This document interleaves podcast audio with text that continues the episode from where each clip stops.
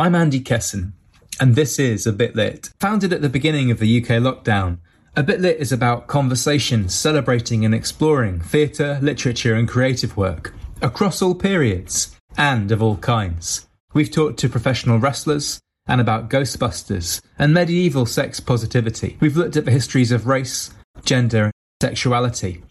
We followed migrating coconuts and the history of wine and cheese. We've gone from Jane Austen and Shakespeare to EastEnders via the history of early television, young adult fiction, photography, animation, and documentary making. And with over 100 films already, many other subjects as well. Join the conversations at our website, a abitlit.co, or on YouTube, and follow us on Twitter at a abitlit. In this new A Bit Lit film, I talked to the wrestler Nick Radford about professional wrestling, but also his identity as the poet laureate of professional wrestling. He's really fascinating on the subject of what it means to be a writer in a wrestling match and in the context of wrestling.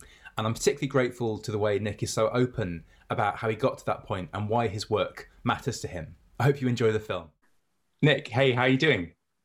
Hey, how's it going? It's going really well, thank you. Um, we're speaking very late for you, very early for me. Uh, so I'm grateful to you for staying up to to speak to us. Um, and we start these films by asking contributors just to introduce themselves and then to tell us a little bit about what they do. So would you mind doing that, please? Yeah, of course. And I appreciate you getting up so early to do this with me. Um, my name is Nick Radford. I am known in some circles as the poet laureate of professional wrestling. Um, I am a professional wrestler in the Pacific Northwest of the United States, uh, mainly Washington, Oregon, a little bit up in Canada. Um, I write poetry. Um, part of what I do when, when I wrestle is I write and read poetry, often to the chagrin of my opponents. um, and I, I'm a member of the Academy with my tag team partner, Tom Allman.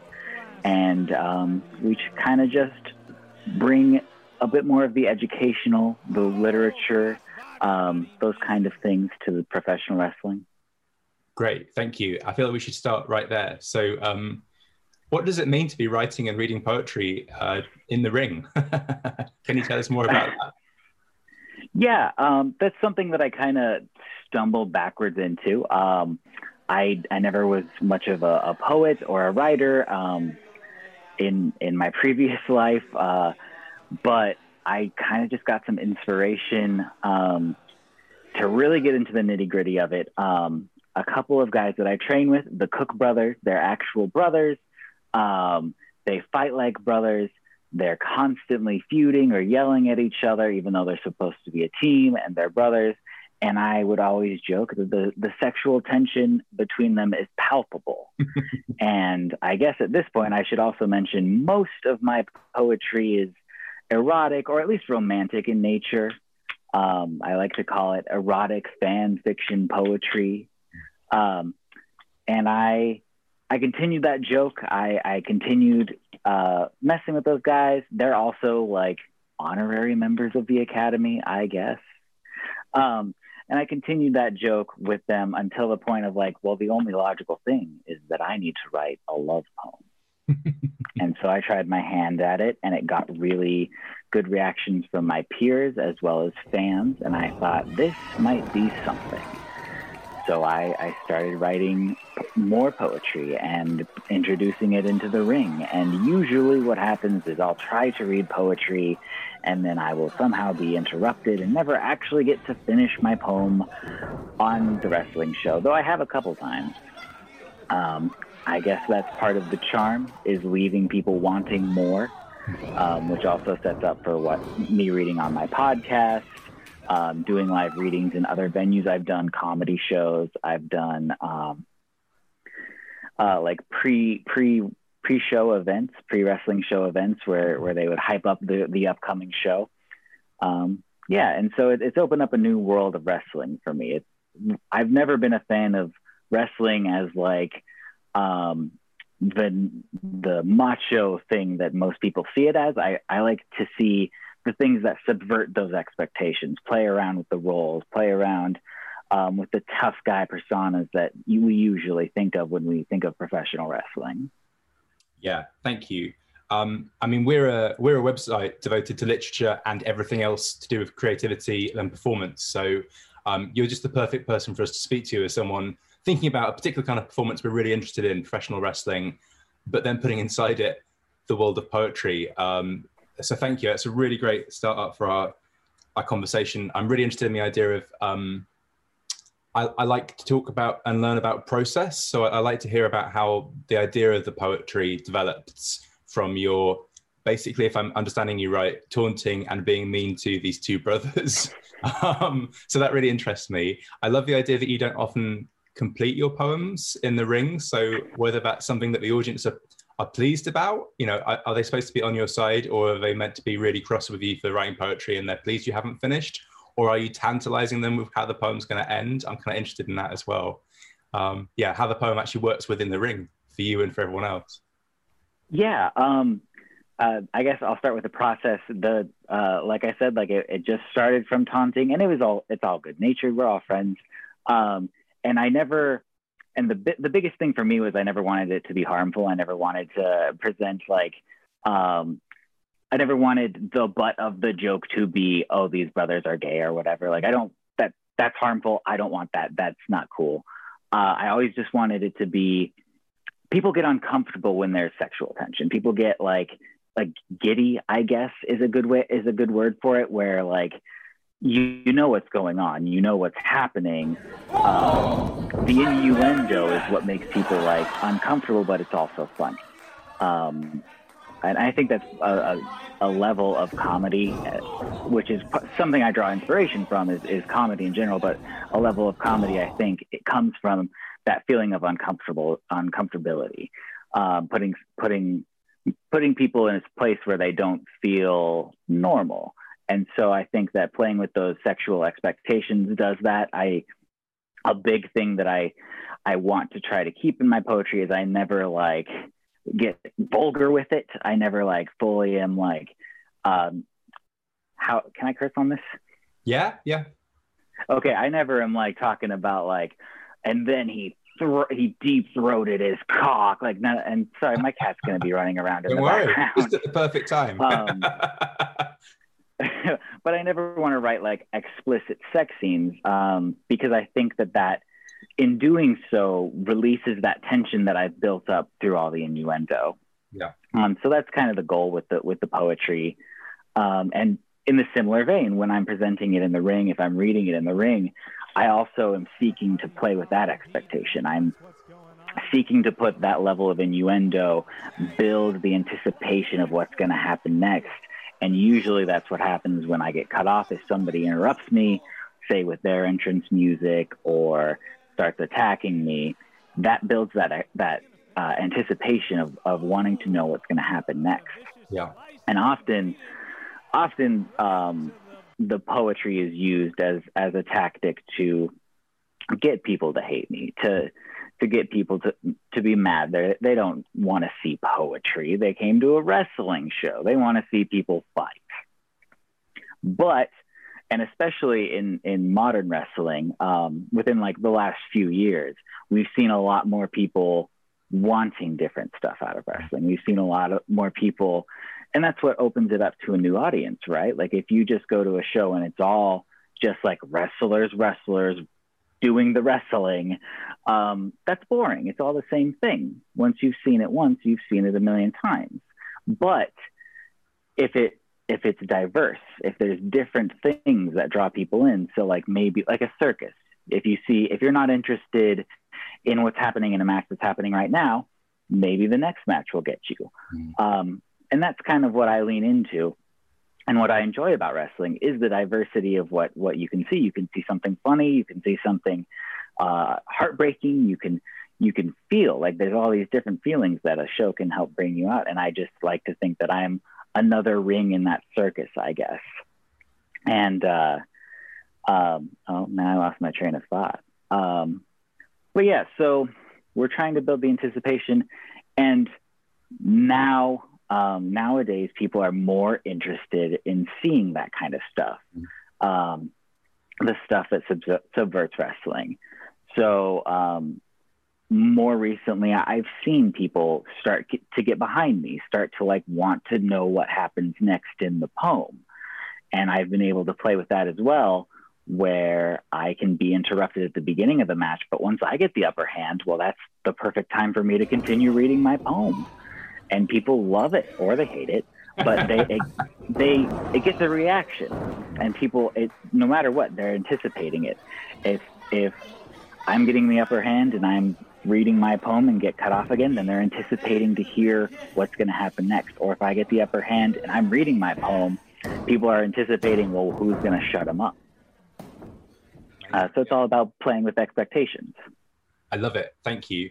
Um, I know you don't need any uh, historical precedent to justify what you do because what you do is already fabulous. But um, I just happened this week to be reading about um, so I, I, work on the history of um, performance in the 16th century, but I'm really interested in performance much more generally in terms of things like combat, fighting, fencing, wrestling. Um, and in the 16th century, there's a tradition of men showing how amazing they are on the battlefield by having archery competitions. But in the middle of the 16th century in the Netherlands, this for some reason develops into poetry competitions. So they're they're firing their arrows and demonstrating what a brilliant man they are, but at the same time, they're wowing each other with their rhyming couplets. wow, I like that a lot. I love that idea of you in the ring. I mean, it's um, this is what really fascinates me about wrestling is is the the playing with the audience's expectations, playing with the rhythms of the match, um, and if you, you're kind of setting up these two different rhythms of how the fight is going, and at the same time how the poem is going. Uh, both you just to check, I've understood, Nick. Are you writing the poem at the same time that you're delivering it? Uh, is that the idea? No, I. Uh, no, the idea is usually. Oh, I wish I was that talented.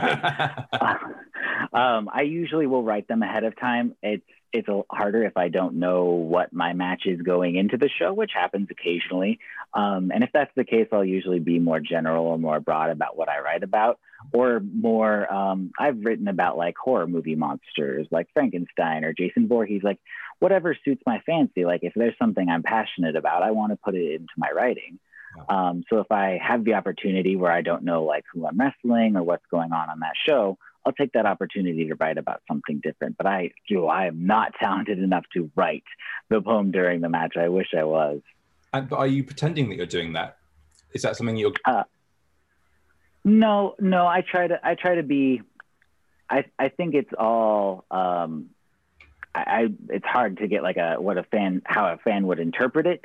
Um, but the the way I'm trying to present it is I have I have written these. I have a vast, and as I say on my podcast, I try to present the idea that I have a vast library of erotic fan fiction poetry that I just I dip into and I make a selection, and this is what I'm going to read at this moment. Um, when in reality, uh, I'm and I'm really pulling that back the curtain now. I'm usually like the night before, like, oh, I got to write a poem. And I, I'm, I'm desperately trying to like figure out like what works, what makes sense um, for what's happening on the show, but also with who I'm talking about, um, and then make it all rhyme and make it make sense. Um, and I think I, for the most part, pull that off.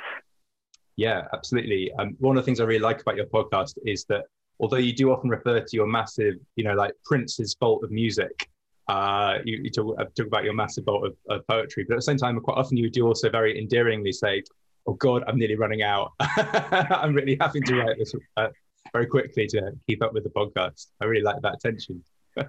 yeah, yeah, I try. Uh, it's it's a weird uh, line to walk because um, obviously in any performance you're turning a dial up to like 11 like you're not presenting who you really are like you're taking certain aspects and turning it up um, and back in the day, like a few years ago, like four years ago or something, I've been wrestling for seven or eight years now, I think. Um, so like four years ago, I would have done, uh, I would not have been as open about who I am in reality. Um, I would have presented myself as 100% this person who's completely together. I would have like made people buy into the idea that I do have this vast library. Um, but the way that wrestling has evolved and changed, it's really hard to get those really far out there concepts like that to stick with people and resonate with people because essentially, and again, pulling back the curtain, uh, now, now the place that we're in with wrestling is people know it's not we're not actually fighting. People know that we're uh, that it's a performance, and so when they come to these shows, we are asking them to suspend their disbelief. We are cert- asking them to like for a certain level of suspension of disbelief, and there's a point where it's insulting if we're asking for too much. Um, there's like a weird middle ground because like if you go like really far out there, then people are totally into it. It's totally cool we've seen that with like a lot of wrestling, especially during the pandemic. Things get really far out there and people dig it. Hmm. But um, if you don't go far enough, then it becomes uh, like an eye roll. Like people are like, "We really want you? You want me to to believe this?" Um, and then it's insulting to the audience, and that's something that I've always had trouble with with wrestling is that it seems to kind of hate its audience sometimes. Um, it's really big about um, like dumb stories or dumb character things that, um, like a, a, character making an uh, taking an action that doesn't make sense for their character, um, and we're just supposed to like bite it and be like, okay, I guess this is what's happening now, and it seems really insulting. Um, so I I try to walk that line of like um, and even in my, and this comes maybe almost naturally because of who I am, but even like mid match, um, if things aren't going my character's way, if things aren't going my way in the match, I will have a freak out. Like I cannot maintain composure because my character wants to present like he is all together, like he has everything figured out. When in reality, none of us do. So why would any? So what? Why would it be a believable character if he had everything together? There has to be flaws, and that's one of my character's fatal flaws. Great! Wow, thank you. Um, you're talking there about your longer career, and um, uh, I'm, I'm, I'm at the mercy of YouTube as to how much of that career I understand. But um, one thing that really interests me about that career is, um, and just correct me if I'm wrong about this, but it looks like there's a shift between a kind of an earlier phase where you are the good guy, um, and wonderfully and hilariously, uh, a key part of your role is um, veganism, and I really love that's something that we could maybe talk about as well. And then there seems to be the switch where you become an evil poet. is that right? And can you tell us a bit more about that? yeah, yeah. Um, I can give you kind of a timeline because there are like weird phases of my career where I started out. So like I started out in Portland at DOA Pro Wrestling um, which is where I was originally trained, I started out as just like a young trainee, like the the big the greenhorn who who's just like happy go lucky and happy to be there. And I was in um, this group we called Next Gen because when I got into wrestling, I had this idea. Oh, sorry to interrupt you. What is what does greenhorn mean? I'm not familiar with that term. Oh, sorry. Yeah, if I do that, please let me know. um, greenhorn is kind of just like the um, it's the way a wrestling uh, the wrestling community would refer to just a rookie. Okay. Um, so like I'm just a happy-go-lucky rookie, um, excited to be there. And um, our group is called Next Gen because when I got into wrestling, I had the idea that I was going to be the video game guy because I thought that's what made me special. I love video games. So I thought that's That's what made me different. That was what I was passionate about. And then now you look at wrestling, like every single wrestler is like really into gaming. Every single wrestler streams on Twitch. It's not like new or novel anymore. Um, but that's what I thought seven years ago or whenever. Yeah, it was about seven years ago. Um, so there's that that era, and then um, once that group kind of split up and we all kind of went our separate ways, I changed things up to be more meme culture I guess. Still like the good guy, still happy go lucky. And I got this singlet that had a cat face on it. And um, people loved it because it's funny. People like cats, uh, obviously. Um, and so I was the cat guy for a while. but there's only so much you can do with that. Like there's it, there's not much character development you can do as a cat guy. Um, and so I, I, went that path and then I was like, I need something different. I need to change it up. And I kind of became this evil hipster character. Hmm. Um, and I, I started wearing a scarf and I started carrying a coffee mug and I was snooty, and um, that's kind of like what I. And eventually, like all iterations of of who Nick Radford is are stem from that. Um, that was my first foray into being a bad guy. Um, and that was kind of like what got me to where I am now. I um, and that character kind of had some iterations. Um, Project 42 is a wonderful show, ran out of Seattle. Um, that kind of gave me a lot of creative freedom, but they also had a few ideas of their own. So I, well, while playing this hipster character, I, I was also um, placed with this like snooty rich kid element, I guess. Um, and it, it led to one of my favorite moments in in my wrestling career, which was once I did like whatever dastardly heel thing I did, and people were were hating me for it. They just started chanting "Eat the rich" at me, and it was if you've never had a room full of people chanting "Eat the rich" at you, it is a horrifying and beautiful thing. It's it's gorgeous. um, and so that that eventually kind of like transitioned into the vegan character, which was not real. I I uh, have never actually been a vegan, and this is this is a big deal because um, one of my closest friends, Ethan HD, is actually a vegan, and I I thought it was a funny gimmick for a while, and it it is fun. Um, and uh, it's so easy because most of the time when I was doing it, I was doing that character in small town, rural Washington. Um, so like it's all uh, I don't want to insult anybody, but it's all like blue collar workers, um, red meat eating Americans. So like they do not like the idea of a vegan. Um, they don't understand the the concept. Um, so it was easy, easy, easy, cheap heat, um, which is when people hate you. I don't know if that term transitions. Um, so I did that for a while, but uh, when my friend, when Ethan kind of became vegan, I was like, this, this feels icky that I'm doing this character. Um, but I had already kind of started transitioning that character from what was the vegan to, and essentially I'm just swapping out props this right. whole time. I swapped a scarf for um, I don't even I don't even know what a cardigan when I was when I was a vegan. I swapped the scarf for the cardigan, and then I added a book, and now we're kind of here.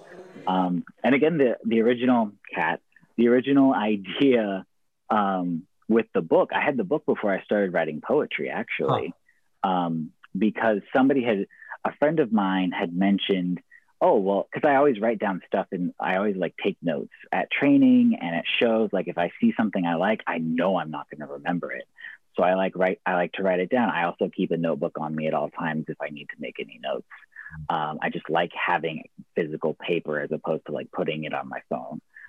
Um, and so um, someone was like why don't you do that why don't you make that your character the guy who writes stuff down and so which doesn't sound like a great idea, but if you expand on it and, and tweak it a little bit, then yeah, and it is essentially a scholar character all mm-hmm. along.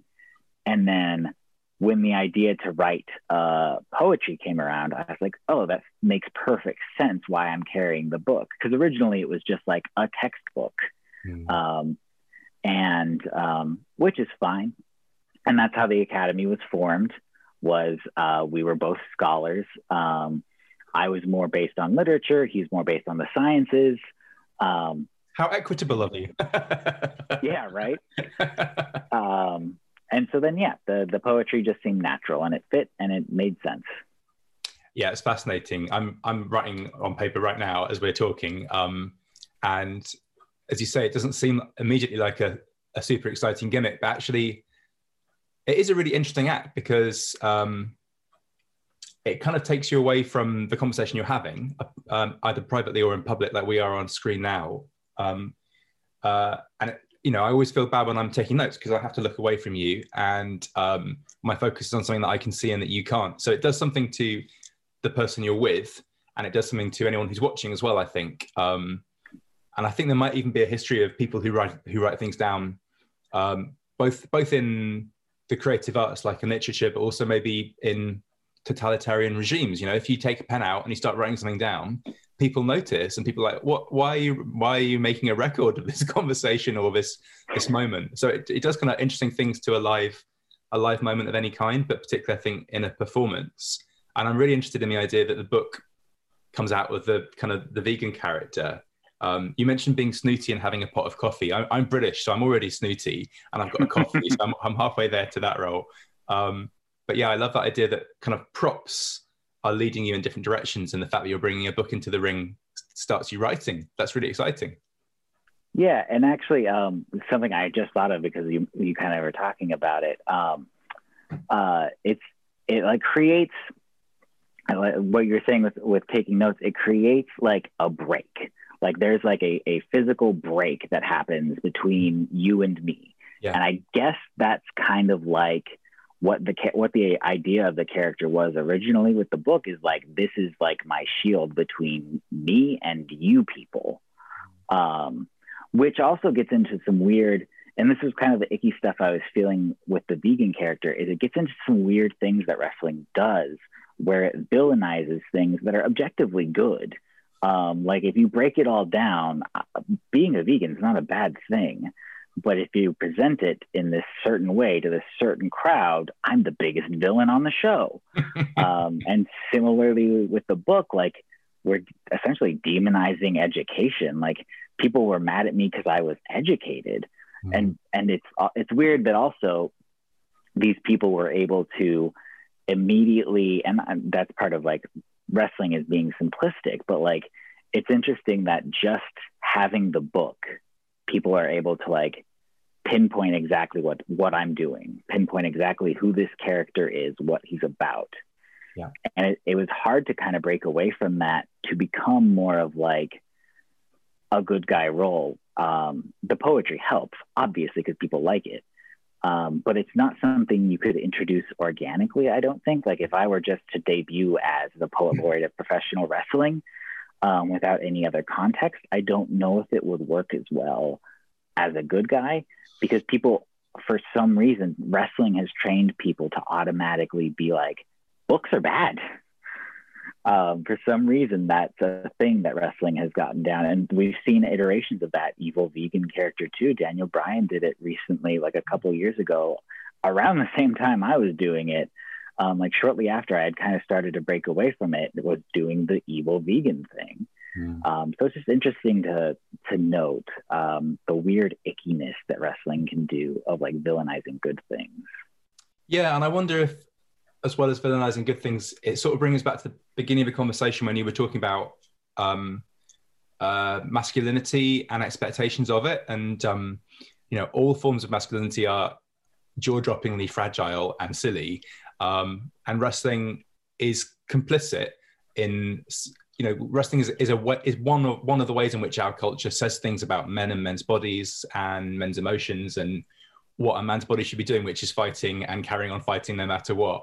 And then if you mm-hmm. come into that space and go, I do not eat cows in a cow eating, in a, in a part of the world which defines masculinity by cow eating, or I write poetry, or I'm I'm hanging out with this book, even though I'm amongst you people. Um, it's it's it's doing it's troubling masculinity. And um, you talked earlier, Nick, about the poetry that you write, um, romanticizing or eroticizing the people around you and the world around you. And um, I also wonder if simply the act of of talking about veganism and talking about books already kind of puts people's identity in a strange place in relation to masculinity and potentially mm. sexuality in a world which thinks in um, and again we're not talking about anyone in, in, your audience here but just in the culture at, at large you know our, our yeah, culture yeah. gets really anxious about any kinds of masculine identity that slip in in ways so you can go quite quickly from you know cow eating to uh, poetry writing to other other things like sexuality or other kinds of masculine identity i guess. There's kind of weird slippages there and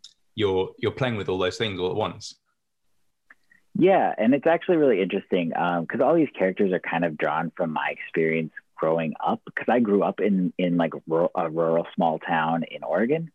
And um, I was trained, I was taught to to dislike people who thought they were better than me or or who were X or Y. And so like I I always just used that kind of like concept and turned it up to 11. Um, I think that if I were if I were to take the Nick Radford of now or the Nick Radford or the vegan Nick Radford or any of these those like later year characters and um, plop them in front of like 10 year old Nick Radford, I think I would have hated myself too. Um, which just, which I think, um, obviously I, have I've evolved and I've been able to interact with other people and I've been able to understand the nuances of those things. Um, but it's just interesting to see, um, take those personal experiences and, and turn it on its head, which I think is the biggest, most important thing for us to do with any anything in our lives. Really, is to challenge it and and play with those expectations and play with those tropes, um, play with the roles uh, to to make people uncomfortable. Because the more you make people uncomfortable, the the more normalizing things become. And obviously, that that that can be taken to an extreme extent, and it can be damaging. Um, but I think a little uncomfortability is important. Like vulnerability is another thing that makes people really uncomfortable, and that's one another thing I try to do with my platform nowadays is be vulnerable about things like my mental health because um, I I have social anxiety and it can get pretty severe, and I try to be um, really vocal about that because I think about like that ten year old Nick if he had seen someone who's a wrestler who's open about their anxiety, maybe he would have latched onto that. And I assume that other people would do the same. Hmm. Yeah, thank you. Ditto. Uh, a 10 year old Andy would be really grateful to you for what you're doing. And so is, um, well, I've just turned 40. I regret talking about my age now. But anyway, 40 uh, year old Andy is also grateful to you for um, uh, talking about that because it is so, um, it's so incredibly important.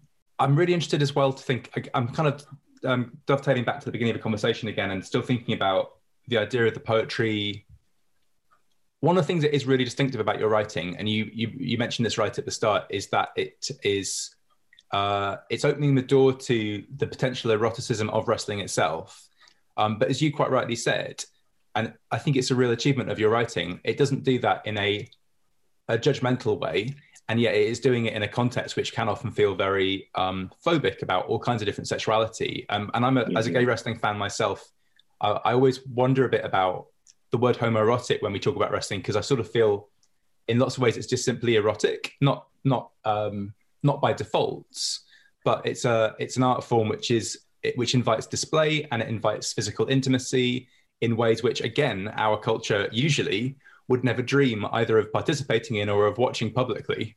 Um, yeah. So I really value uh, the kind of free spirited nature of the poetry. But I wonder if you might tell us a bit about what it means to acknowledge that and to talk about it within a match because part of me wonders if actually the more you talk about it the less it becomes true uh, that it opens a kind of safety valve. Um, i'm not by the way i feel like i've just said your poetry is unsexy. I'm not saying that. No no no. But, I wonder, but I wonder if by talking about it it almost by talking about it and acknowledging it i wonder if it takes it away. I've got no idea. I, I wonder what, what it means to talk about these things within a match. That's a big question. I'm that, sorry. No, that's that's an awesome question, um, and honestly, it's something I hadn't really thought about. So I'm gonna, I'm just gonna talk through this, um, and we're kind of like gonna go through my my thought process together. Right. thank you. Um, so to start, I um, one of the things that really inspired me to start writing this poetry was um, a uh, an erotic author named Dr. Chuck Tingle. I don't know if you're familiar at all. No, um, amazing name. He um he he got famous writing like very silly parody erotic stories. Um, that would that like he would usually write about like dinosaurs, uh, like um, concepts. He, he's very big on like doing like concepts, having intercourse, um, hmm. relationships between like dinosaurs and Bigfoot and like silly stuff like that. Um, also, lots of parodies. So, like, and if something got popular, like I, I was introduced because somebody shared like um, when Pokemon Go got big, someone shared like a look at this funny Pokemon Go uh, erotic story. And so I started kind of following him and he's very, um, very, very sex positive, and like uh, it's really important him for him to because his stories are parody and like um, they're funny and silly, but then like they get down to the nitty gritty when it comes time, and that's also part of the the humor that um, that me as a straight cis man um, would find in it at first was the uncomfortability of like these sex scenes because mostly he would write uh, cis male cis male. Originally, that was all he wrote, and then eventually, like he started branching out um, to female female, cis female cis female, um, transgender tales, non-dysphoric transgender tales. Um, so like kind of running the gambit, but he he always makes sure especially when he started branching out, to consult with people within those, those communities to make sure he wasn't being harmful. And that's, um, and again, like since I since I brought it up, like it as a straight cis male, it's hard to dip my toe into that because I do feel like I'm coming into a world because there are very famous uh, uh, queer wrestlers that are that are doing really good work to change the perception of what a queer wrestler can be. And I don't want to be um, the straight man playing gay. I, I never want to do that because that's harmful. Um, but I, I think I try really hard to to capture sexuality in general. Like I'm not trying to like, oh gosh, this is hard. I'm not trying to to gender my poems. Like I can write about whatever. Like I don't see it as like uh, X and Y or X and X. Like I don't see it that way. I just see them these characters because, and I think part of being able to achieve that is keeping it just innuendo. Um, because I, I feel like if I were to go further, then maybe the joke might become like, oh, it's a gay thing, which again, I don't want. That's harmful.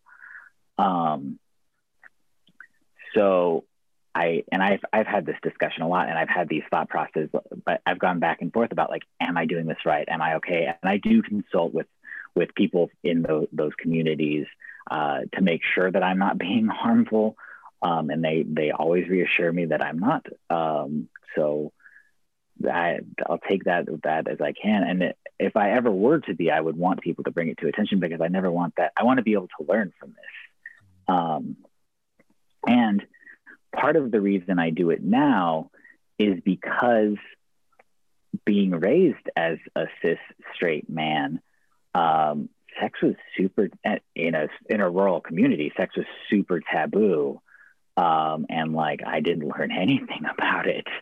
Um, even even like what you would expect from like uh, sex ed, like we didn't learn anything.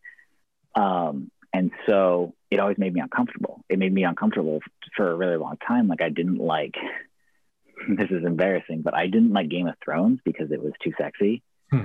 Um, like I, it made me uncomfortable.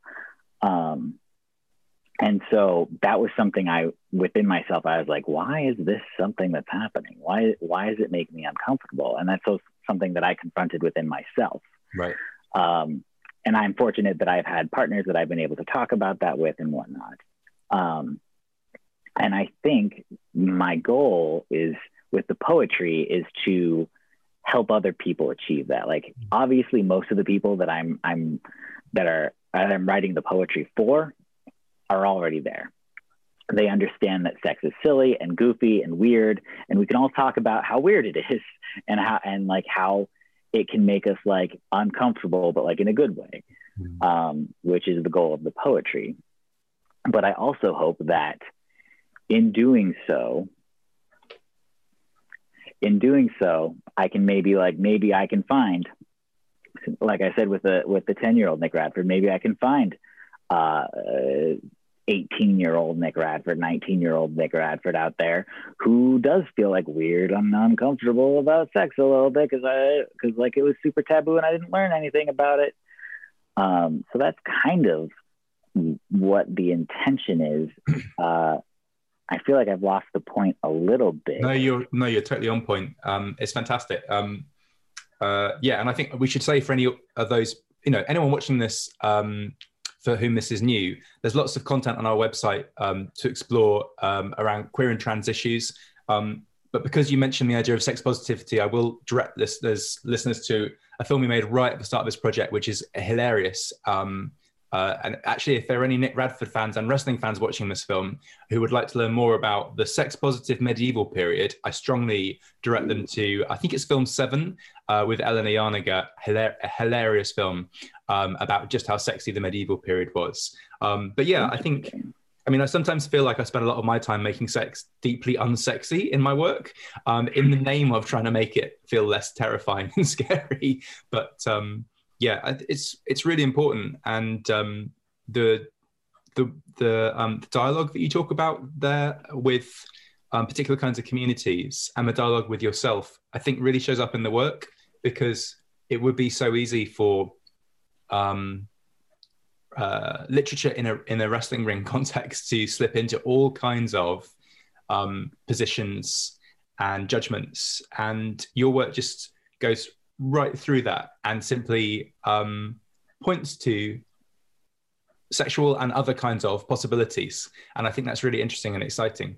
Uh, and something that I've really valued about your work. I really appreciate you saying that. That means a lot. And actually, you um, you brought up a memory that I have because I, I didn't grow up watching wrestling. Um, I started watching wrestling when I was probably like 13. Uh, like a friend of mine introduced me to it. I I grew up thinking wrestling was stupid and never wanting to watch it. Um, but a friend of mine got me into it. And when I got into it, it was around like 2004, probably.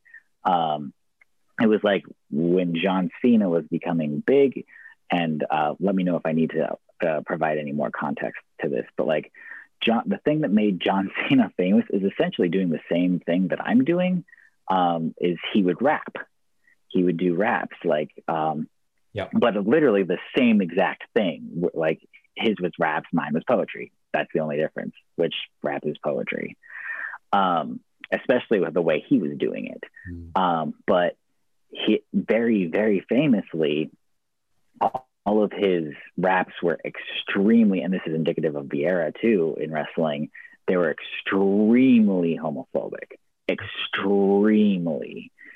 Um, and the, again, this era was was very much in that way of like homophobic and super super harmful to women.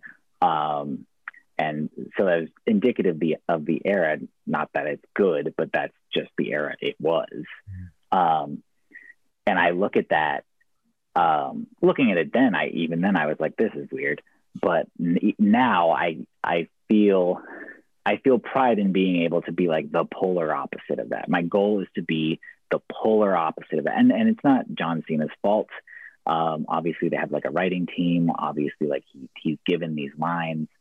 Um, but uh, I want to be the opposite of that. I want to be the least harmful uh, in comparison, especially in comparison to something like that. Like we never, we we can never go back to that. Is, Yeah. Is, is my goal for wrestling. Yeah, and you're right. Poetry and rap are essentially the same thing, but I guess the key difference, going back to masculinity, is that rap is really strongly associated with masculinity and poetry isn't. And I also, I'm trying to think when Eminem became big. I suppose quite a bit before that, but there's also something about race. I presume with a white guy rapping in yeah. 2004. I don't, I don't know, but um, I, I, guess it's playing into all all kinds of um, constructions about what a man looks like and and is like. Um, Nick, I think we should draw this to a close, but I'm really sad to say that because I'm loving the conversation. I'm really, really grateful to everything you you shared with us. Um, and uh, I don't want to sound grateful to how articulate you've been because that sounds really patronizing, but I guess what I'm trying to say is you've been very open um, about what you do, and I really appreciate and, and value that. And I think so too will lots of people watching this. Um, I'm just going to summarize where we've got to, partly so you can correct me, and partly just for the benefit uh, of our audience. Um, but I think just the title of the poet laureate of wrestling is just the best job description of all time, and you must never let that fall off of your your resume.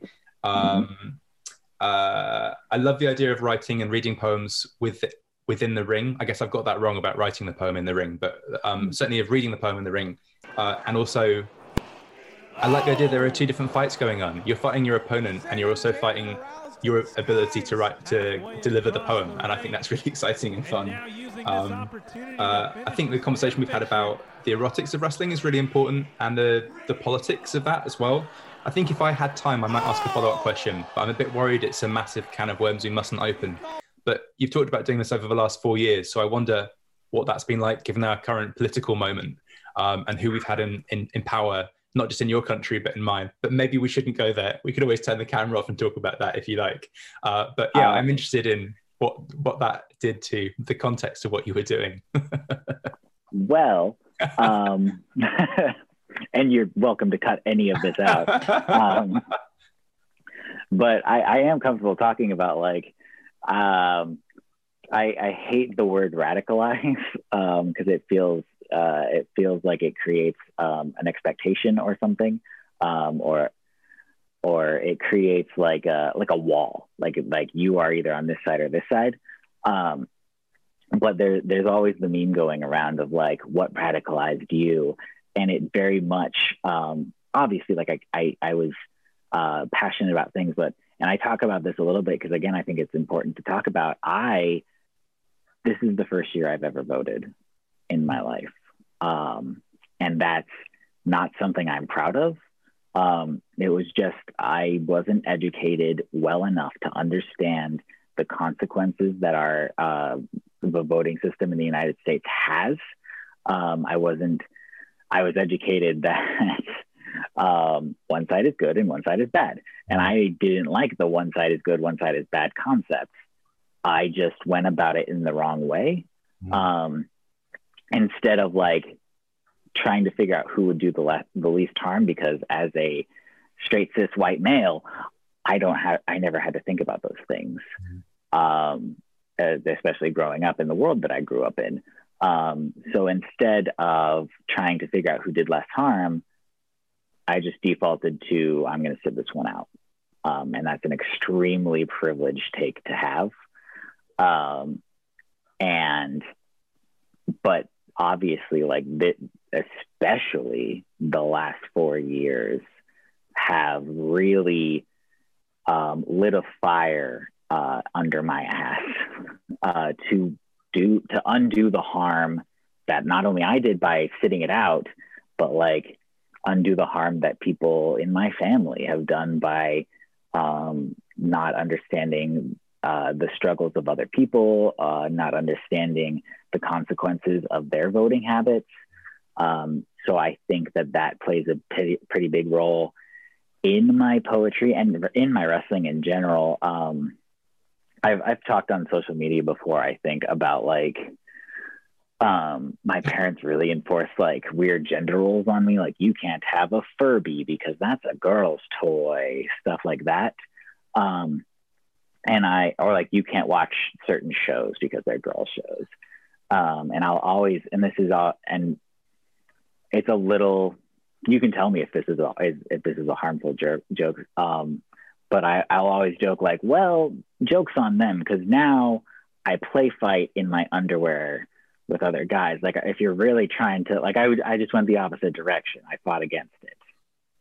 Um, and that's kind of what I'm trying to do uh, is fight against those things that were instilled in me so that other people don't have to have those instilled in them so that people under, can understand the importance of all the things that we've talked about today and all the and uh, a ton of other things that I didn't understand when I was an 18 year old straight cis white male. Um, so I that's my goal is to use those privileges to try to fight against the the harm that my my the my parents' privilege has, has done. I try to use my privilege to undo their their privilege. Yeah, thank you. That's really fascinating. And I guess that idea of one side is good and one side is bad, that speaks both to the political moment we're living through, but also wrestling as a genre often both plays, you know, has that and also plays against it in lots of interesting ways. So that's really fascinating. Yeah, um, Nick, I've learned so much. Thank you very, very much. Um, uh, I'm just looking through my notes, think if there's anything else I should um, make sure we talk about. But I think we've underlined everything that um, you've brought up in the film. Um, I really value having this conversation. So thank you so much. Thank you so much. I've had a blast. Good.